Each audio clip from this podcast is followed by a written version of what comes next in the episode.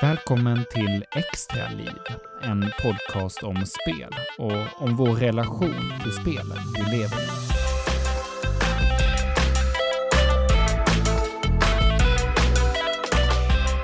Att isolera sig från omvärlden är ett beprövat knep när man behöver koncentrera sig ordentligt på en uppgift.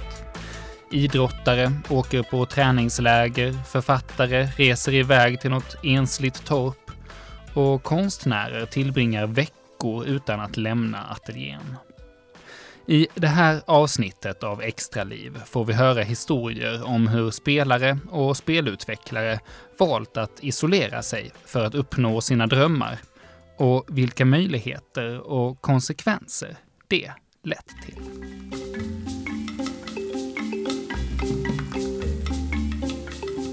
Det var jättehäftigt och askorkat. Det var fan det dummaste vi har gjort. Men det var också bland det roligaste vi har gjort, så det var ju av den anledningen kanske det bästa vi har gjort. Jag vet inte. Det är väldigt svårt. Ur ett företagsperspektiv så var det kanske inte den vassaste så här investeringen när vi ska ha vårt kontor på Zanzibar. Theodor Wern och hans kollegor flyttade sitt spelföretag från Göteborg till ön Zanzibar utanför Tanzania. Men för att förstå hur de hamnade där måste vi först backa bandet. I början av 2000-talet har Theodor Wern nyligen tagit studenten och drömmer om att få utveckla spel. Han lyckas hitta likasinnade i Göteborg och tillsammans bildar de en ekonomisk förening. Riktig ekonomi i det, despite the name ekonomisk förening. Det fanns liksom ingen lön då, utan det var alla gav av sin egen tid. Så att ja, vi var många entusiastiska, taggade nördar liksom. Som som sagt drack mycket Coca-Cola och var allmänt speedade.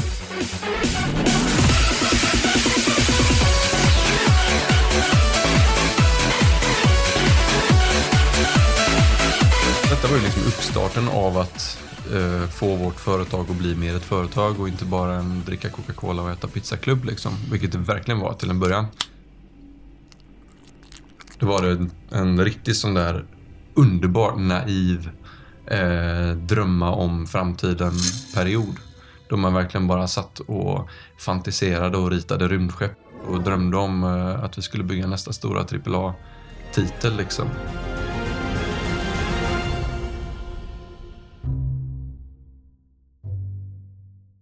Um, så då såg vi oss omkring och typ herregud hur ska vi få tag på pengar? För att folk började tröttna på att behöva stoppa in tid i bolaget utan att kunna få någonting ut ur det. Eh, även pengar. Vi hade ju en lokal, vi hade ju hyra, vi hade en lokal ute i Gamlestan. SKFs gamla lokaler, skitfina lokaler faktiskt. Så här, gamla mahognybyggnaden typ. Jättehäftigt. En kollega till Theodor upptäcker att man kan ansöka om pengar hos Nordic Game Program. Detta var första um, året som de eh, eh gjorde en, eh, ja, de skulle göra detta. Det hade inte gjorts innan. Det vill säga ribban var fan låg. och det passade oss väldigt bra. Um, så vi satte ihop en pitch faktiskt. Um, där vi gjorde allt i vår makt för att tailora pitchen till exakt det de ville ha. Vi, de ville att det skulle vara typ skandinaviskt tema, så vi döpte spelet till Nord. Fucking Nord döpte vi till. Vi typ sa, ah, men det är typ vikingar och typ så här röda hus med vita knutar, okej? Mm. Allting vi kunde komma på för att få det att kännas övernordiskt liksom.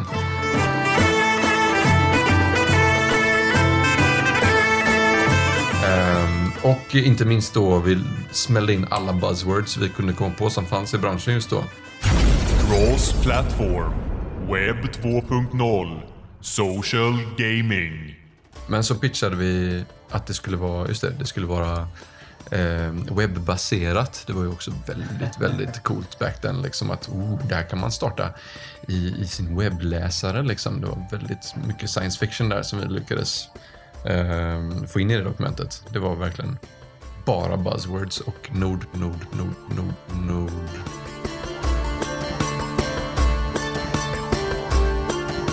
Eh, och så målade jag lite fina bilder på lite så här halmtak och grejer. och lite så här, ja, här är en godtycklig typ runa som ser ut att kanske vara en vikinggrej. Eh, Och då kastar de pengar på er. Ja, halleluja, de gjorde ju det. För att jag, jag gissar att det var så här sorgligt, att det var inte så många som sökte de pengarna. För att eh, de hade inte varit så duktiga med att nå ut med den nyheten. Eh, det är min teori. Eller så bara gjorde vi faktiskt en väldigt bra pitch. Jag vet inte, det var vår första pitch liksom och den funkade. Så vi fick en halv miljon danska kronor för att bygga det här spelet. Och vi blev ju helt floored liksom. Eh, en halv miljon kronor för oss då var ju sjukt mycket pengar liksom. Vi, vi blev ju helt mind-blown över hur mycket deg det var och tänkte att herregud, de här pengarna kommer ju räcka för alltid liksom. Men sen kom verkligheten. Aj, aj, aj, vad den kom. Den kom hårt. Eh, det var smärtsamt när man insåg vilken jävla burn rate man har och då tog vi ändå ut de pissigaste lönerna man kan föreställa sig. Liksom. Eh, men man drar ju på sig utgifter så jävla snabbt. Så fort man har kapital så drar man på sig utgifter. Pengarna räcker till att färdigställa Nord och det blir ett online-spel där man kan eh, odla grönsaker, köpa kläder till sin avatar och snacka med alla andra spelare. Det påminner ganska mycket om Farmville. Farmville kom efter Nord vill jag lägga till, eller i alla fall efter att Nord hade funnits ett tag. Det här är ju intressanta grejen då som vi inte fattade. Vi, fan vad vi inte fattade detta. Och det är att när du bygger ett online-spel, då är den stora utmaningen inte att bygga ett spel, utan det är att då har du ett community du ska ta hand om. Det, liksom, det ingick ju inte någonstans i våra beräkningar att det skulle vara jobbigt att hantera ett community. Och inte bara det att du måste socialt hantera det. Liksom, du har massa socialt ansvar när du har ett community. Se till så att det inte fylls av creeps liksom. Bara det är ju en grej som tar tid och pengar och engagemang. Ehm, men även det faktum att folk är inte intresserade om du inte kontinuerligt uppdaterar din produkt. Liksom. Du måste ju hela tiden... Åh, nu blir det halloween. Kolla, köp nya halloween-hatten liksom. Åh, det blev jul. Åh, julkalender kör vi här. Och så blir det ett juljippo liksom. Och så man behövde varannan månad ha någonting fräscht som gjorde att folk tyckte att det var spännande och styr, styr upp eh, event, community events och eh, bara allmänt sporra till typ aktivitet. Under flera år eh, var vi så förvirrade över typ, är detta en typ, är det en succé eller inte? Kan det bli en succé eller inte? Vad fan håller vi på med? Kan vi leva på detta? Kommer vi någonsin kunna leva på detta? Och vi, under väldigt många år så levde vi under illusionen att ja, men det är nog bara den här grejen som behöver fixas för att det ska bli en stor hit. Sen typ, ja, nej, men det är nog den här grejen som behöver fixas för att det ska bli en stor hit. Och så bara fortsätter man så. Månad efter månad liksom. Och ändrar massa små saker along the way. Som på alla sätt och vis förbättrar produkten och gör den, gör den roligare. Bättre och mer tillgänglig. Men den där uppdateringen som ska få allting att explodera tycks inte komma. Efter flera år av slit väljer teamet bakom Nord att ta av de intjänade pengarna för att testa att jobba från Tanzania. Det var jättehäftigt och askorkat. Det var fan det dummaste vi har gjort. Men det var också bland det roligaste vi har gjort, så det var ju av den anledningen kanske det bästa vi har gjort. Jag vet inte. Det är väldigt svårt. Ur ett företagsperspektiv så var det kanske inte den vassaste så här investeringen när vi ska ha vårt kontor på Zanzibar. Men, eh, eller så var det det, för att vi bondade ju så sjukt mycket runt det liksom. Det blev ju en del av eh, vad som var vårt team liksom. Alltså vi alla dumma fadäser liksom som uppstod på grund av detta är ju något som har skapat och format oss som grupp och bondat oss som bröder liksom. Mm. Det får man bara genom att göra dumma saker ihop och klanta sig ihop och... Men vad var det dumt? Att det var dyrt eller vad? Äh, nej, äh, okej. Okay. Så här var det. Först av allt, vi var på Zanzibar. Det är en ö uh, ute, en bit utanför Tanzanias kust. Um, det vill säga, det var inte på fastlandet, så infrastrukturen var ju inte så superduper liksom. Och vi, bredband eller så? Ja, vi behövde ju internet liksom. Bara det var ju lite utmaning på Zanzibar. Vi hade ju lätt den dyraste internetanslutningen på hela Zanzibar. Vi fick dra in några gubbar som drog in ett skitfancy, asdyrt eh, internet till vårt kontor. Eh, eller vårt hem då, vi hade ju delat hemkontor där. Eh, ja, det var lätt, lätt den mest fancy internetanslutningen på hela den jävla ön. Och den funkade i ungefär två veckor. Sen så blev det ju strömavbrott på den jävla ön. Det var ju någon typ, jag vet någon fartyg eller någonting som hade lyckats kvadda den jävla linan som gick mellan fastlandet och ön. Um, och det tänkte man ju först lite, okej, okay, ja, vi kommer ha strömavbrott, strömavbrott i några dagar, vi får hitta en workaround liksom. Vi jobbar med lite så här, köpa ett dieselaggregat och lite såna grejer, det fixar vi. Men uh, Nej fan, det var en utmaning vi inte var beredda på. Och det var en utmaning som den jävla ön inte var beredd på. Det var ju ingen där som var, hade insett typ hur länge det skulle vara det jävla strömavbrottet. Och hur mycket kaos det skulle bli på grund av det strömavbrottet. Det var, nej det bara, det blev ju hela state of the whole place deterioratade för varje dag liksom. Vi blev eh, internetnomader och strömnomader. För vi fick, som tur var, vår setup var ju väldigt flexibel. Vi kunde slänga våra laptops i ryggsäckarna och vi hade en liten UPS med oss också. Jag vet inte om du vet vad det är för något. Det är en sån här liten... Eh, En dieselaggregat eller? nej, det är en sån här grej som du, du kopplar den mellan ditt dieselaggregat och typ din hårdvara för att se till så att strömtillförseln Ja, är ja, jämn ja, och fin. just det, just det. Eh, för, så, att, så att du vet att du inte får en jävla hostig. Det, ur det jävla aggregatet fick vi fucking kaotisk ström liksom. Så du har den här UPSen som sitter emellan. Jag har för mig det heter så, UPS. Och den, eh, den ger ifrån sig små grymt så här, beep, när den inte är helt nöjd med strömmen den får. Beep. Och sen när den är lite mindre nöjd så säger den beep, beep. Och sen när den börjar få panik så bara beep, beep, beep. Och då vet man typ stäng ner den jävla datorn, fortsätt mitt helvete. För snart kommer allting bara slockna, den kommer ge oss en spik i ström och så kommer jävla nätagg sprängas liksom.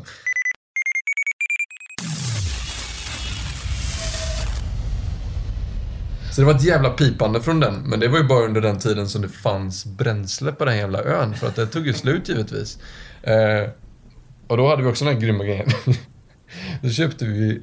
Innan, detta, innan, innan bränslet tog slut så pajade vi vårt första dieselaggregat. Eh, och det pajade vi genom att det var inte ett dieselaggregat, det var ett bensinaggregat som vi hade hällt diesel i. Så det var ju jättebra misstag vi gjorde där liksom. Det var många roliga jävla tabbar vi gjorde. Men det var gud så jävla roligt var det. Vi fick, vi fick på fullaste allvar samla regnvatten eh, för, för att kunna spola våra toaletter. Eh, vi hade en så här stor anordning på taket där vi hade typ böjt massa så här metallskrot för att det skulle rinna ner. Det var jättehärligt för att typ, det var ju fucking tropiskt väder där. Otroligt tropiskt, jättevackert, jättevarmt. Men en gång om dagen, det var ju under deras regnsäsong, en gång om dagen kom det från ingenstans kom bara ett megaregn som du aldrig har sett i ditt liv liksom. Det bara knasregnade i typ 10 minuter och sen bara puff, försvann det liksom. Eh, och då kunde man samla in sjukt mycket vatten på den här korta tiden då. Om man bara hade ställt ut sina hinkar på rätt ställe. Och det behövdes fan för att om du inte kan spola på morgonen när du vaknar där så är din morgon jobbig. Du vill kunna spola liksom. Det är sjukt störigt. Men var det på grund av strömavbrottet eller var det Ja, jag allmänt? antar det. Det var väl någon form av... Det, var väl, det hängde väl ihop med något som gjorde att någon pump inte funkar eller någon jävla grej. Jag vet inte. Det brukar vara många problem med att vara spelutvecklare, i synnerhet om man är indie och allt Ja. detta. Men, men här har ni tagit det Ja, till det en ny till nivå. så jävla Alltså. många roliga extremes. Ja, det var skithäftigt när vi skulle... Vi hade råkat patcha, lägga upp en jävla patch till Nord som bara breakade en massa grejer så spelet inte funkade alls. Och det var innan någon sån här jävla högtid också så det var så jätteviktigt att vi fick ordning på det. Eh, så vi byggde en patch och skulle lägga upp den men vi hade bara jättelite bensin kvar eller diesel eller vad fan det nu var vi använde den här gången. Så det var så här, shit kommer det räcka i nätagget för att kunna, för att kunna lägga upp den här patchen? Men det var precis, precis att uploaden blev klar och så bara dog den. Och det var dödsstöten för det aggregatet så det gick inte starta den igen. Det var vackert. Det var living on the edge. hade vi fått en korrupt upload där hade hela grejen bara slutat funka liksom. Och så hade vi, jag vet inte hur fan vi hade löst det. Men vad som var grymt var att vi hade ju betalat så jävla mycket för den här internetanslutningen. Som sagt. Eh, Och de, eh, Sunlink hette det företaget som eh, providade vårt internet. De hade sympati med oss för de tyckte att det var lite småtragiskt. att Vi hade betalat så mycket för vårt internet men vi kunde inte använda det för vi hade ingen ström hemma liksom. Så att de sa, eller sa och sa, vi förhandlade oss till att vi kunde sitta på deras kontor och använda deras internet därifrån. De hade ett asschysst eh, kontor med airconditioning. kan ha varit det enda stället med fungerande AC på hela jävla Zanzibar. Eh, Det var svinkallt där inne och jättehärligt. Så där inne satt vi och jobbade eh, eh, i deras konferensrum. Så där kunde vi jobba så länge de inte hade någon konferens. Utpetade, eller så fick vi vara väldigt tysta. Eh, Men det funkade ganska bra ändå, relativt sett. Ja, det var fan många roliga äventyr där. Jag tror som sagt, typ, ur ett så här företagsstärkande perspektiv så trots allt var det en jättebra resa. Men eh, rent kortsiktigt ekonomiskt var det ju självmord liksom. Det kostade massa pengar.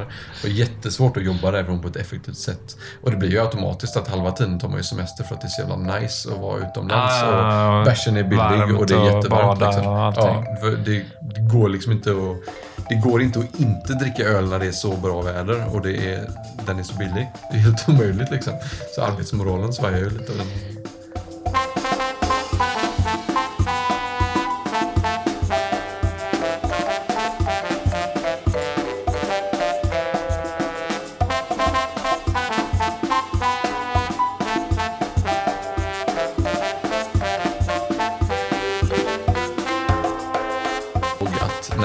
Det... Vi, vi hade ju tappat så mycket engagemang i det till att börja med, för vi hade ju drivit det i typ fem år. Så att det tog ju emot. Vi var inte taggade när det var typ, åh, nu ska vi göra en till halloween-uppdatering. Vad roligt! Nu ska jag sätta mig och designa roliga små halloween-gåvor igen liksom för femte åren på raken. Och så har man blivit så himla cynisk också. Man blir så sjukt bitter av att veta att om jag färgar den här texturen guldig så kan jag höja priset på den med en nolla liksom. Man bara vet om det. Man blir så jävla cynisk av det. Det är typ sjukt deprimerande insikt man gör. Liksom att allt du behöver göra är att säga att den här är värd mer. Så är den värd mer. För då kommer folk bli gladare när de ger den till varandra och de kommer ge oss mer pengar. Det är jättedeprimerande. Det är typ verkligen så himla hemsk insikt i hur mänskligheten bara går på det här med värde liksom. Eh, och det gjorde ju, tror jag, någonstans att vi typ bara shit, vad håller vi på med? Det är ju hemskt. Vi på att lura folk att de här sakerna är värdefulla genom att göra dem guldtexturerade. Jätte... Det känd, till sist insåg man att eh, någonstans är det här ondskefullt typ. det kändes nästan som ett online-casino till sist, där man liksom bara... Alltså vi, vi, vi bekämpade det hela tiden, men till sist kändes det ändå som att man... Man ville bara få deras jävla pengar liksom. Och det var ju hemskt att komma till den insikten. Att det, det, vi hade inte tid och engagemang att vara en glad, kul del av communityt. Utan vi, vi ville bara att de skulle betala så att den kunde maintaina sig själv. Och då insåg man ju liksom att det här är ju det är etiskt fel liksom. Hej och välkommen till Nord. Nord handlar om att skaffa vänner och ha kul. Kom ihåg att alla kläderna är på rea vid uppdateringen och att vi kommer att dubbla priserna så fort rean är över.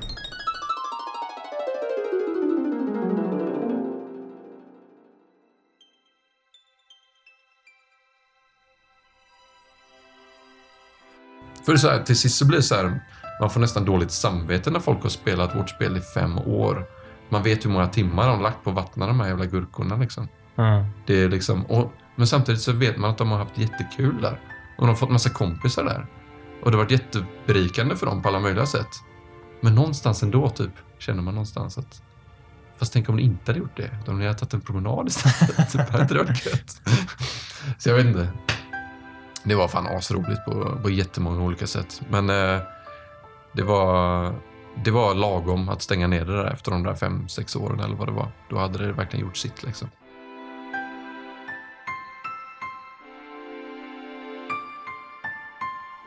Nord är sedan länge dött och begravet, men musiken vi hör nu kommer från spelet Journey Down som blev företagets nästa projekt efter Nord.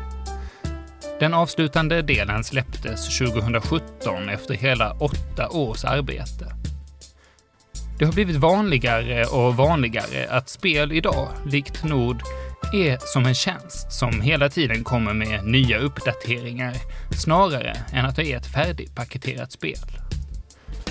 Kanske som en reaktion blev Journey Down istället en äventyrsserie med karaktärer inspirerade av afrikanska masker, något som Theo själv menar är motsatsen till Nord.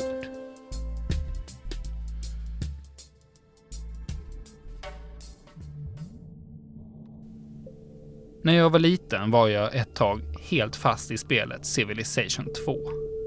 Jag minns hur jag ställde klockan extra tidigt för att hinna bygga färdigt mitt vägnät innan det var dags att gå till skolan och bråkade med min mamma på kvällen för att jag hellre ville skapa en allians med babylonerna än att gå och lägga mig. Och vi är ju många som i perioder varit fast i spel. Men för en del handlar det om mer än att bara fastna för Gustav de Oliveira till exempel. Det hela började egentligen med att Ja, när jag gick i grundskolan från i princip förskolan till femman så uh, var jag ganska mobbad här i Sverige. Uh, uh, de tyckte inte om mitt efternamn om man säger så. Jag heter ju de Oliveira i efternamn och tyvärr inte Eriksson eller Svensson.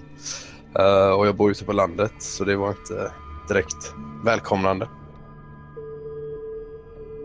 Så varje dag när jag började gå till skolan så ja, blev det lite sandmatning som jag kallar det för. Man fick smaka sand och äh, fula ord och kallade mig för saker jag kanske inte ska nämna här, tyvärr.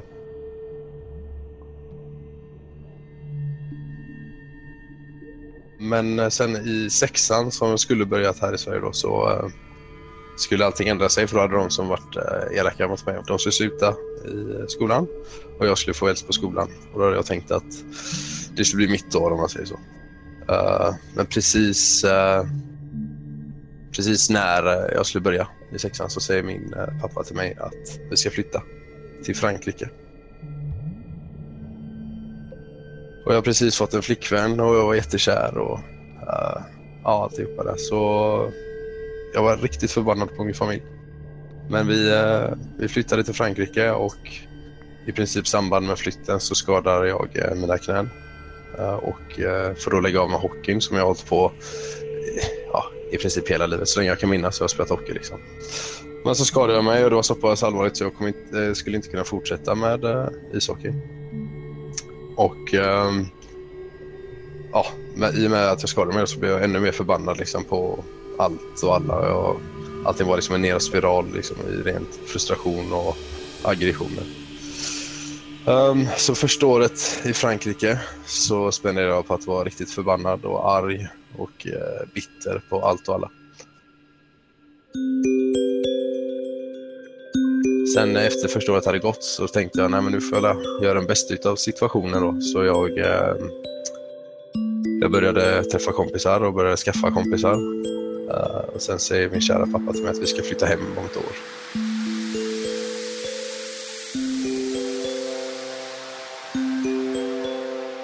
Så då blev jag ännu jag blev förbannad och ledsen igen. Och den här gången så började jag spela datorspel. Mitt första spel som började spela var Tom Clancy's uh, troligt Advanced Warfare 2. Uh, eh, och märkte ganska snabbt där att uh, tiden började försvinna när man satte sig och spelade och uh, känslor man hade som var arga eller ledsna och såna grejer, de försvann också. Och sen märkte jag också att jag är jäkligt duktig på spelet.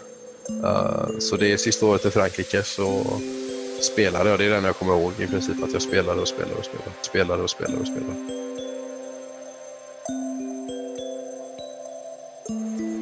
Sen flyttade vi hem till Sverige och uh, mina aggressioner i princip de släpper ganska snabbt. Men uh, problematiken här blev då att eh, skolan blev alldeles för enkel för mig. Man hade ganska högt tempo i, eh, i Frankrike. Så när jag kom tillbaka till Sverige så hade jag redan gjort alltihopa i princip. Och eh, jag började spela igen. Så vid eh, åldern på 14 ungefär så började jag spela CS, CSGO. Och eh, märkte ganska snabbt med en gång att eh, det här var verkligen det jag var bra på att skjuta folk.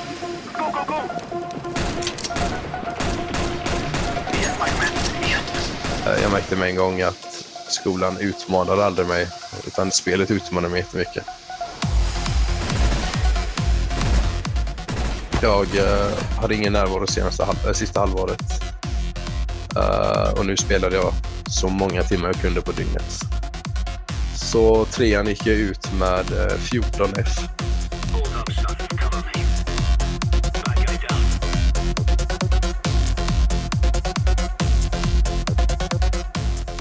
Min nuvarande tjej till med. Våra första tre, fyra år har bara bestått av lögner hela tiden.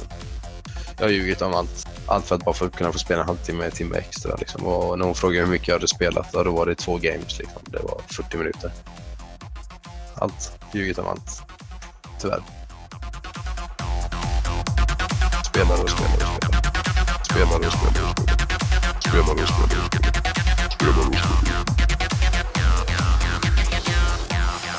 Men allt med tiden så gick så blev jag ju bara bättre och bättre på CS och jag hade nu skaffat mig ett lag. Och vi spelade konstant. Vi blev nästan som en familj kan man säga. När man lägger ner liksom minst 10 timmar per dygn med varandra. Och sen när man sitter stilla 15 timmar, uh, dricker cola, äter pizza så går man upp ganska mycket i vikt. Uh, magrutorna försvann och det blev liksom valkar istället på magen och blev, uh, gick upp jättemycket i vikt. Och detta gjorde då att jag skämdes att se mig själv uh, och jag började spela ännu mer. Sen uh, så gick jag till min värsta period i livet. direkt efter studenten i princip då uh, började jag och min sambo bråka jättemycket så vi tog en liten paus och jag hade en paus på två månader och under de här två månaderna så satt jag inne hos min, min polares garage, jag och han, och vi satt och spelade i två månader sträck ungefär. Vi såg inte solen, vi åt inget annat än pizza. Vid slutet av den här tvåmånadersperioden så skulle vi eh, passa min mosters hund inne i stan. Vi skulle lana då tänkte vi, från fredag till söndagen. Jag började mitt LAN på torsdagen. Lana är ju när man då spelar 24 timmar i sträck utan att sova. Uh, eh, så jag började på torsdagen.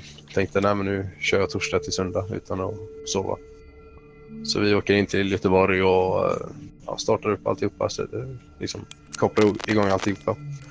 Och eh, på lördagen så blir, eh, får jag ett telefonsamtal av min mamma. Som ringer och säger du kan önska, du får ringa farfar och önska honom lycka till på, på en operation som han ska göra. Det var ingen farlig operation, ingen allvarlig operation alls. Så jag ja, tänkte jag skulle göra det senare. Men sen eh, hur jag fungerar som när jag spelar, det är det att jag stänger av ganska mycket Eh, känslor och saker jag ska göra eller saker jag borde ha gjort och sådär. Det försvinner helt och hållet. Så jag vet inte riktigt varför, men jag däckar totalt antagligen på grund av sömnbrist. Eh, jag blev väckt av ett telefonsamtal som är från min farmors syster. Min mobil stod då i min pappas namn så hon trodde att jag var min pappa då. Så hon ringer upp och så säger hon jag beklagar och sen så lägger hon på. Och min, jag är så trött för detta tillfälle så jag tänker liksom vad fasiken men jag är inte död liksom. Jag, jag sover bara. Jag somnar om och sen så några minuter senare så är det någon klocka inombords som säger liksom att eh, hon beklagar någonting med din farfar liksom. Så jag ringer upp min pappa och, och, och frågar honom om det är någonting som har hänt. Så hör jag att han gråter.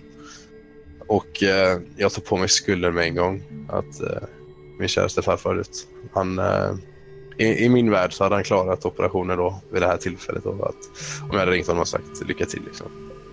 Så min största förebild, idol i mitt liv har, har precis dött. Och eh, han var liksom den som alltid hämtade mig, stod på läktaren och skrek när man spelade hockey. Och, ja, han var en riktig klippa i mitt liv. Men eh, många börjar tro här nu då, kanske var det nu man började rycka upp sig, men det var nu jag började pusha mina egna gränser så långt jag kunde. Att hur länge kan jag sitta och spela egentligen? Tills jag inte orkar med mer. Uh, så jag började spela oerhört mycket. Jag började skriva upp ett schema för hur jag skulle kunna liksom få ut mest av dagen och, och mest av min speltid. Men en dag så kom jag hem och eh, ser att det är massa bilar. Då tänker jag med en gång på en, en serie som jag såg på när jag var liten. Att eh, en interven din, uh, intervention hette den tror jag. Och då sitter det liksom familjemedlemmar och en psykolog och alltihopa runt ett bord och så kommer personen in och så gråter allihopa och de ser ut med droger eller vad det nu är. Och detta får jag upp då i mitt huvud med en gång. Så jag är på väg därifrån och då ser jag att min sambo kommer ut springandes. Jag ser på henne liksom att går inte jag in i huset nu och sätter mig ner och lyssnar på dem så behöver jag aldrig mer komma tillbaka. Så jag går in och eh, där sitter ingen psykolog eller sånt där med min mamma och min brorsa och min vän och min sambo. De sitter där och de säger det jag hade förväntat mig att du spelar för mycket och att det är dags att välja mellan datorn eller familjen, säger de. Min första tanke är då att jag ska välja datorn. Uh, datorn har ju aldrig sabbat det för mig. Datorn har inte dragit mig till Frankrike och, uh, eller sånt där. Utan det enda som datorn har gjort ibland är att den inte startar liksom, när jag trycker på knappen. Och det är bara att slå till den lite så startar den. Men i och med att jag tänker den här tanken så inser jag själv ganska mycket att jag tror nog att jag har ett problem med detta. Så jag går med på deras villkor och eh, i villkoren så är det då att jag ska träffa en som heter Tarja och gå med i en förening som heter Spelberoendes förening. Uh, och jag ringer upp den här Tarja lite efteråt där och jag har redan bestämt mig. Jag, jag ska hata Tarja. Liksom. Hon, hon är jobbig. Jag vill inte ha någonting med henne att göra. Jag ringer upp henne liksom och hon säger att ja, vi kan ha bokat ett möte då. Så jag går på ett möte med henne inne i Göteborgs, eller ja, Spelberoendets förening i Göteborg. Och inser ganska snabbt att jag är ju inte ensam med att känna de här känslorna. För det är det som har hänt, att man känner sig så extremt ensam då. Uh, ja, men man trodde det är bara jag som sitter och spelar så här mycket. Det är bara jag som har några problem. Liksom. Märker ganska snabbt då att det inte bara är jag. Och uh, ta ganska snabbt liksom, kontroll på mitt liv. Det tog, eh, min mamma tog med sig datorn hem efter den här och eh, det höll i två månader så hade hon datorn hemma. Sen efter två månader så fick jag hem datorn. Och eh, tänkte ja, men nu ska jag spela sunt, jag ska spela lite och spela lagom. Och ganska snabbt därinpå så satt jag nog en hel helg liksom, som bara försvann. Eh, och då märkte jag liksom, det är inte hållbart än att jag ska spela. Så jag började gå mer regelbundet hos Spelberoendes förening och uh, blev spelfri. Och märkte att uh, livet är lite roligare eh, när man inte har en dator i.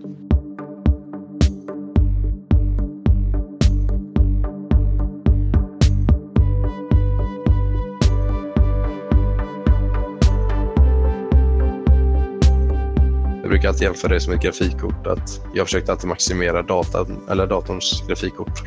Så att spelet skulle bli så färgglatt som möjligt. Men desto mer jag gjorde det, desto sämre grafikkort fick jag på mitt verkliga liv. Liksom. Eh, allting var grått och det var tråkigt och gå ut med hundarna var inget kul. och så Men eh, allt med det, alltså, eftersom jag stängde av datorn så märkte jag ganska snabbt att det verkliga livets grafikkort, om man säger så, det är ju det som är det vackra. Att hitta det roliga i att ta en promenad med hundarna. Hitta det roliga med att kolla på film med sambon eller åka till havet och såna grejer.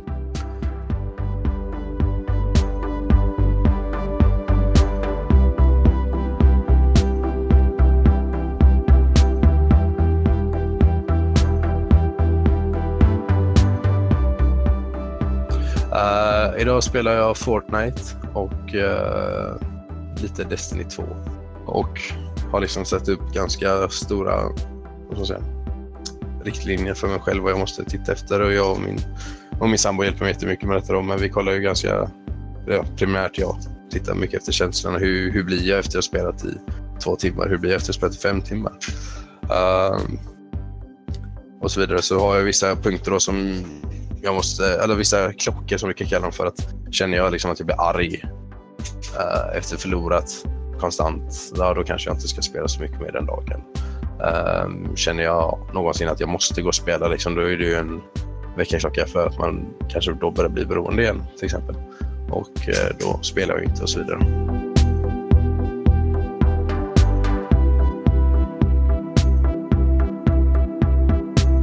Spel är en väldigt vacker sak om man frågar mig. Det är ett jättebra verktyg för vissa personer att uh, ja, man faktiskt klarar av vardagen. Det, det låter ju som att det är värsta drogen här nu, men om man tänker när man inte har det kanske lätt i skolan eller man eh, har inte jättemycket vänner så är ju spelet en väldigt en fin plattform för att eh, socialisera sig och träffa nya människor.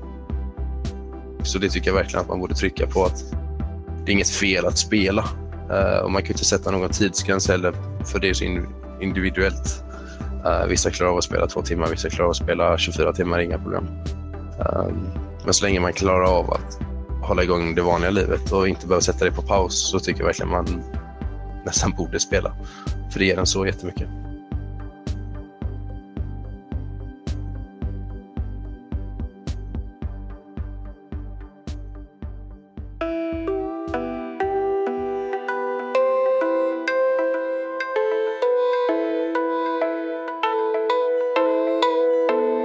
Men jag gillar tanken på att ha ett stort hus.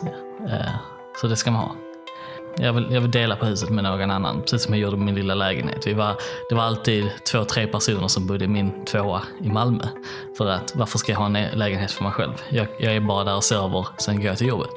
Och jag kände att det är extremt många andra personer som lever liknande liv och det är många personer som helt enkelt lever livet att de vaknar, sen går till datorn, sig och jobbar, Sen blir de trötta, sen går de och lägger sig igen. Kanske de lagar mat ifall de känner att jag har råd med det denna dagen. För många ser livet ut så och, det, är, för många av de personerna så är det fortfarande det bästa livet de kan tänka sig för att de får göra det de vill, de får utveckla spel. Och, och det är egentligen det som var min, eh, vad ska jag säga, target audience. De personerna som gör allt för att få göra det de vill göra. Och jag hade många vänner som levde i sådana situationer. Eh, de eh, hade inte mycket pengar över. Allt, all, alla pengar de fick, jag vet inte var de fick pengar från egentligen, men för att vissa av dem sålde inte ens spel. Men de klarade ändå av att gå hemma och sitta och jobba på sina spel. Och, Och jag kände bara att ja, men, det här hade man kunnat optimera. Man hade kunnat, eh, om de hade bara delat sina resurser mellan sig så hade de kunnat klara sig så mycket bättre. Plus att de behövde inte sitta hemma och vara ensamma hela tiden. De kunde, de kunde sitta i samma rum ju. Eh, en av mina vänner hade ju en trea. Varför gjorde han inte ena rummet till ett kontor och sen så kunde alla andra komma över och jobba hos honom? Så hade man ju löst hela ensamhetsgrejen. Ja. Lite sådana saker. Så känner jag om, om jag fixar det så, så tror jag har ett riktigt bra koncept där för folk.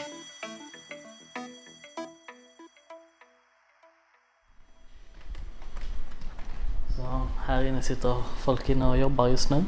Eh, och I det här fallet så har vi också en liten kamera igång uppe i hörnet här. James Newnorth tar tag i sin dröm och köper ett stort hus i den gamla bruksorten Fridafors i Småland. Han kallar det för Spelkollektivet.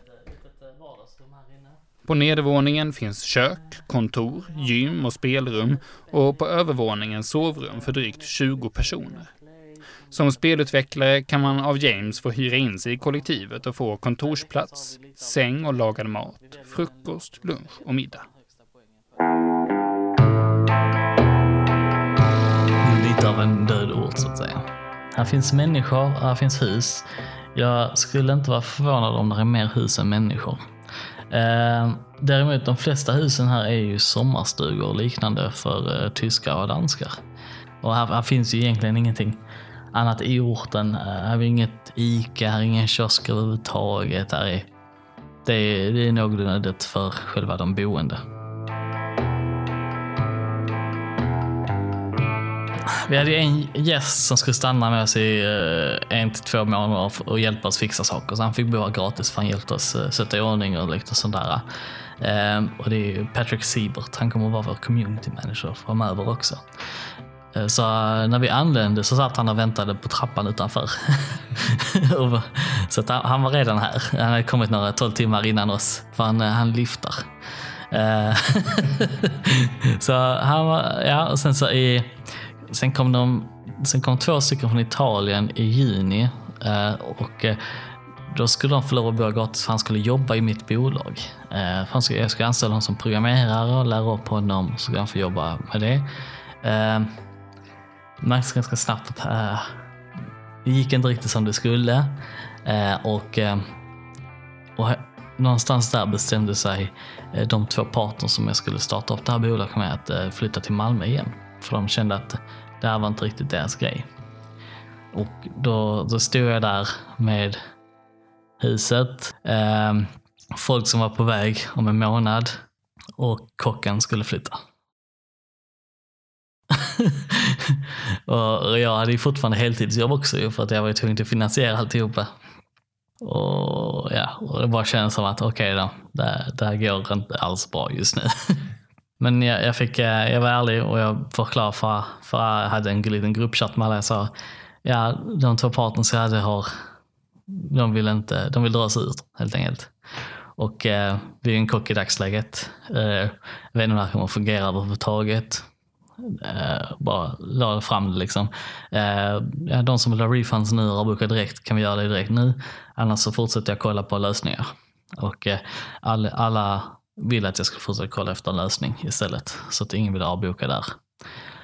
Och till slut så, eh, så sa en av de här, eller snarare, bägge två snarare, italienarna att ja, men, vi, kan, vi kan sköta det här. Vi sköter matlagningen och tar hand om huset och så vidare. Så, att, eh, så, du, får, så du får uppfylla din dröm. Så att eh, de stannade kvar här i flera månader, fyra månader kanske och skötte hushåll och matlagning och så vidare åt mig. Så att, eh, det är väldigt, väldigt snällt och väldigt god vän.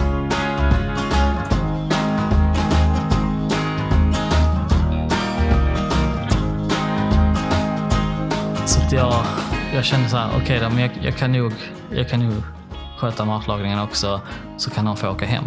För jag kände att jag vill inte att de ska gå här och känna att de är fast i detta. Utan, så att eh, jag testade i någon vecka först och bara, ja men jag, jag tar och lagar kvällsmaten i alla fall.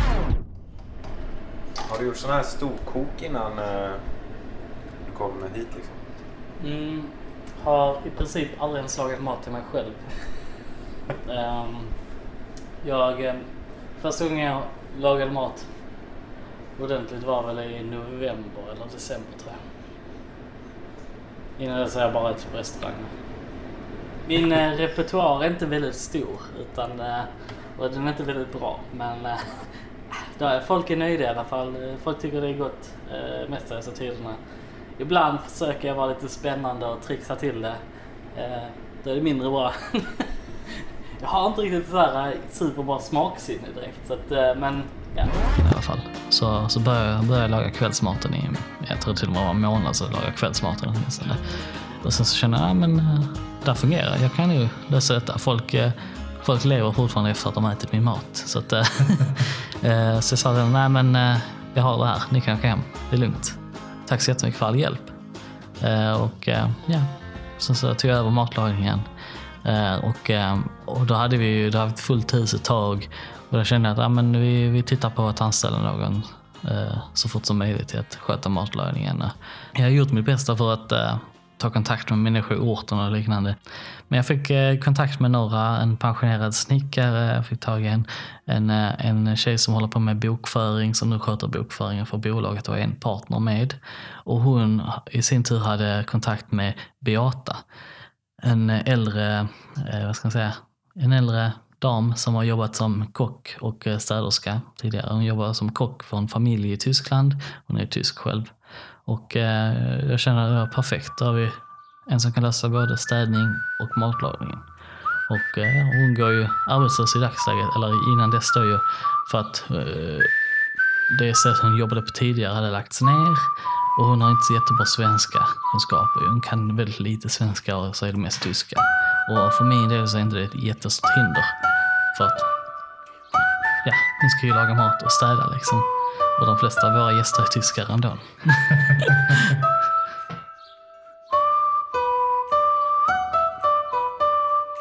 Vi- Vilken typ av människor skulle du säga det är som passar in här? Vi, vi, vi diskuterade lite för några dagar sedan och vi, vi kände det här, det som var så himla bra med det här är att vi, vi har nästan inga alfahanar.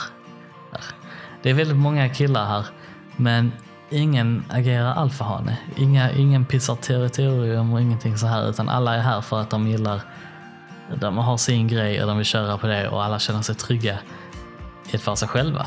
Uh, ingen, ingen behöver göra sig till.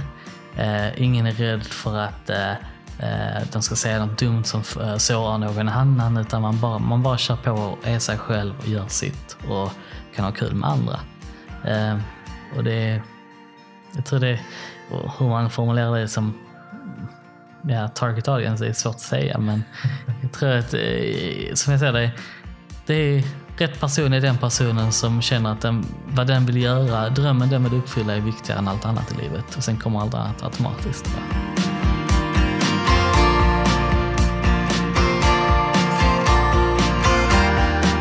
Hur ser det ut med planen planer framåt? Ja, just nu är det ju extremt mycket möten med kommuner, med Almi, med kompanjon, med bank och investerare och liknande för vi ska ju ta in kapital för att eh, vidareutveckla verksamheten. Eh, vi, vi kommer ju, eh, det här huset som var just nu är på cirka 700 kvadratmeter tror jag. Det nya huset som vi tänkte expandera till är eh, 1500 kvadratmeter. Så det är lite mer än dubbelt så mycket. Och då är tanken att vi kommer ha boende i det nya huset och så har vi bara kontor i det här huset. Och det nya huset är ungefär fem minuters promenad härifrån och det är perfekt. Ehm, vi kommer ha 30 boenderum. Varje boenderum är lite större än de här rummen. Så vi kommer erbjuda folk möjligheten att allt från att ha ett ensamt rum till att dela det upp till med tre personer till. För jag, jag satsar på att vi ska bli i alla fall 60 personer i huset. Så vi kommer ju motsvara mer än 25 procent av befolkningen här. Men med vår styrka så kommer vi i så fall kunna göra den här eh, hålan till en ort igen. För den gränsen går vid 200 personer. Och nu är det bara en håla. Ja, de slog ihop orten med, eh, med Ryd helt enkelt för det blev för få personer som levde här så de slog ihop det 2015. Och då fick de ju döpa om gator och liknande för att det inte skulle krocka. Så det, det bästa hade varit ifall de, ifall de nu måste dela upp det igen och döpa om gatorna igen. För det, det, var, det, alltså det är fortfarande ett problem med att få post, eh, postkoden korrekt för de ändrar ju postkoder och allt sånt också. Så det kommer vara jättespännande att gör, ogöra allt det igen. Så som jag ser det skulle jag jättegärna vilja att eh, eh, att bolaget ger tillbaka så mycket som möjligt till närområdet för att det utgör en väldigt stor del av vad spelkollektivet är ändå nu. Eh, för att spelkollektivet är ju själva mer än bara huset, det är också omgivningen. Och eh, kan vi då göra en bättre omgivning för alla som bor här redan så blir det ju bättre för dem i spelkollektivet med. Så vi kommer erbjuda eh, vi kommer se till att erbjuda vår kioskverksamhet externt också. Gym, arkadhall med VR-maskiner och dansmaskiner och även se, öppna upp så våra aktiviteter kan, eh, så att man kan, de kan delta på våra aktiviteter med. Så steg två, eller fas två om man nu vill uttrycka sig, kommer involvera att vi ska försöka bli mer av en publisher. Eh, där vi då tar oss an eh, spelprojekt som kommer hit eh, i form av att vi kommer fortfarande erbjuda möjligheten att kunna hyra ett rum och liknande. Men vi kommer också erbjuda möjligheten att ansöka om att eh, ingå i vår inkubator eller eh, ha oss som publisher. Då kommer vi eh, sköta all ekonomi för dem, eh, det administrativa kring det. Eh, vi kommer eh, hjälpa med marknadsföringen. För, som jag ser det så är det ju väldigt många, eh, väldigt många otroliga, otroliga idéer som kommer från eh, personer som jobbar ensamma. För att eh, de, de mest excentriska personerna kan ha lite svårt att jobba med andra människor. Och då kan det vara skönt att och få tillgång till resurser som kan lösa saker som inte de själva kan lösa utan att behöva låtsas vara deras vän för att vissa klarar inte av att göra det. Så att det bara att säga, okej okay, men den här personen finns till din eh, förfogan. Bara de delegera uppgifter till den så sköter de det, hjälper de dig med det. Förutom att vi tänkte erbjuda lite fler tjänster än vad en vanlig publisher i dagsläget gör ju för att eh, historien med publishern är att det var så man kunde ta sig in i butikerna. Eh, butikerna behövs inte i dagsläget. Utan, och då tycker jag att det är ingen skälig anledning till varför publishers i dagsläget ska ta ut så stora andelar av bolagen bara för att kunna betala. Alltså, och det enda de egentligen gör är att betala hyra, och, eller ja, lön snarare, för personerna. Och, så jag vill erbjuda mer saker för spelutvecklare, framförallt eftersom vi satsar på mindre eh, bolag eh, och framförallt personer som kanske inte ens har bolag. En annan grej är att vi kommer aldrig vilja bli en majoritetsägare av spelet eller IP. Utan eh, vi, vi, vi, vill, vi vill att spelet ska drivas av eh, den originella spelutvecklaren och det är den som ska äga produkten och göra sitt bästa för att det ska bli så bra som möjligt utan att känna att den jobbar för någon annan. Min tanke när jag gick in i det här är att okej, okay, vi börjar med det här huset. Men sen ska vi äga alla fastigheter här, för hela den här orten ska bara vara spelutvecklare. Så att eh, om fem år så har vi det huset, vi har det huset och det är bara spelutvecklare överallt. Ser du någon som är ute och går med hunden där? Spelutvecklare. För mig är detta eh, mitt SimCity.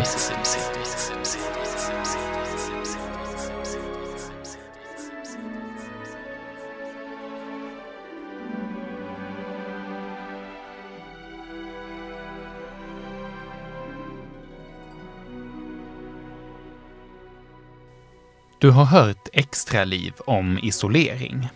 Vi som gör podden är Jakob Kluge, Olle Landin och jag själv, Axel Johansson Palmqvist.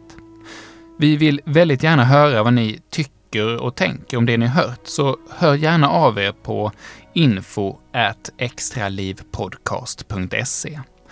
Där går det också bra att komma med tips på ämnen eller berättelser som vi borde ta upp i framtiden. Men nästa avsnitt kommer redan om en vecka. Vi hörs igen då.